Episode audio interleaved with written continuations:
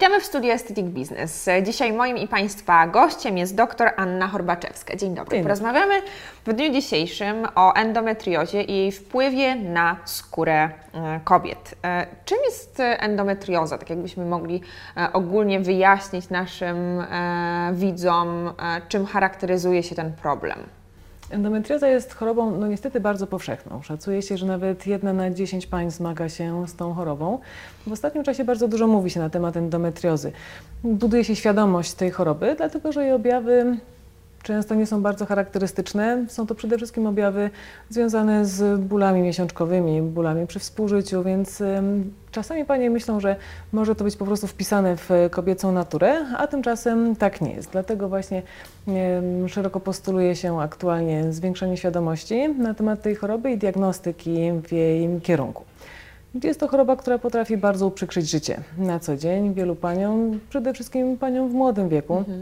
Paniom, które często są młodymi dziewczynami właśnie, czy wchodzącymi dopiero w ten czas y, dorosłego hormonalnie, nazwijmy to, życia ale też w czas życia reprodukcyjnego, dlatego że również zdrowie reprodukcyjne jest przez tą chorobę często bardzo, bardzo nadwyrężone. Jakie są w takim razie przyczyny rozwoju endometriozy?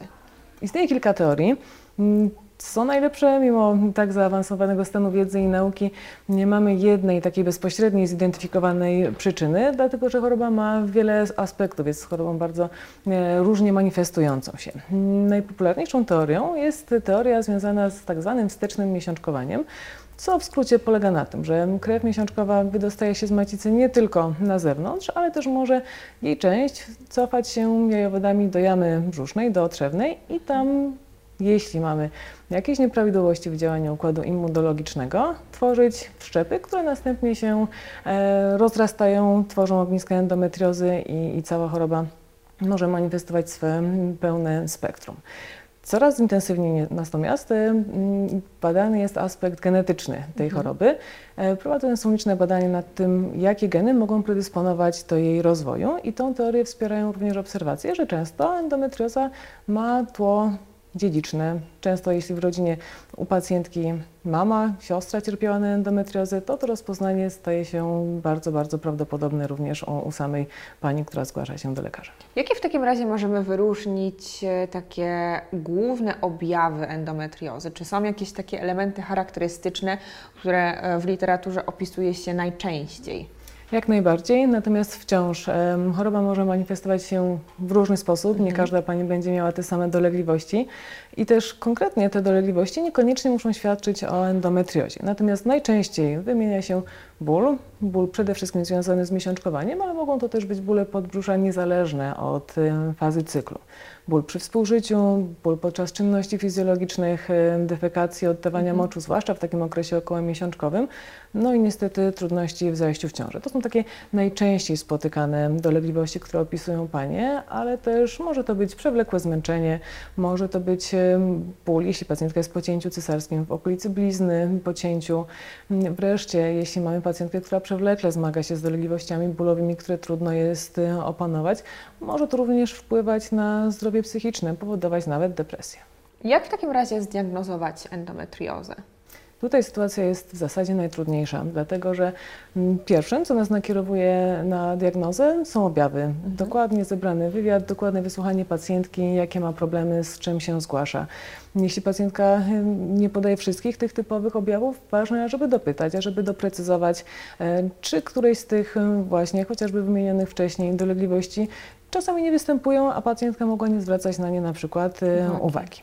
Jeśli myślimy o pacjentce jako potencjalnie obciążonej endometriozą, wówczas y, należy wykonać szczegółowe badania obrazowe. I co ważne, co zmieniło się w ostatnich latach, już nie laparoskopia, czyli operacja, gdzie oglądamy wnętrze jamy brzusznej, starając się zidentyfikować chorobę, jest złotym standardem w diagnostyce, tylko właśnie albo eksperckie USG, albo rezonans miednicy mniejszej. Natomiast e, jeśli chodzi o te badania, to bardzo ważne, żeby były badaniami właśnie dedykowane diagnostyce tej choroby. Podczas przeglądowego USG, tak jak mam nadzieję wszystkie Panie wykonują corocznie u swojego ginekologa, endometrioza może zwyczajnie nie być widoczna, dlatego że na wczesnych etapach zaawansowania choroby mm, endometrioza przedstawia się jako drobne ogniska na, na otrzewnej, czyli na takiej błonie, która wyściela mhm. jamy miednicy mniejszej od wewnątrz i zwyczajnie takie ogniska nie będą widoczne, zwłaszcza jeśli pacjentka nie będzie odpowiednio przygotowana do takiego badania. Chodzi tutaj przede wszystkim o, o, przygotowanie jelit, czyli żeby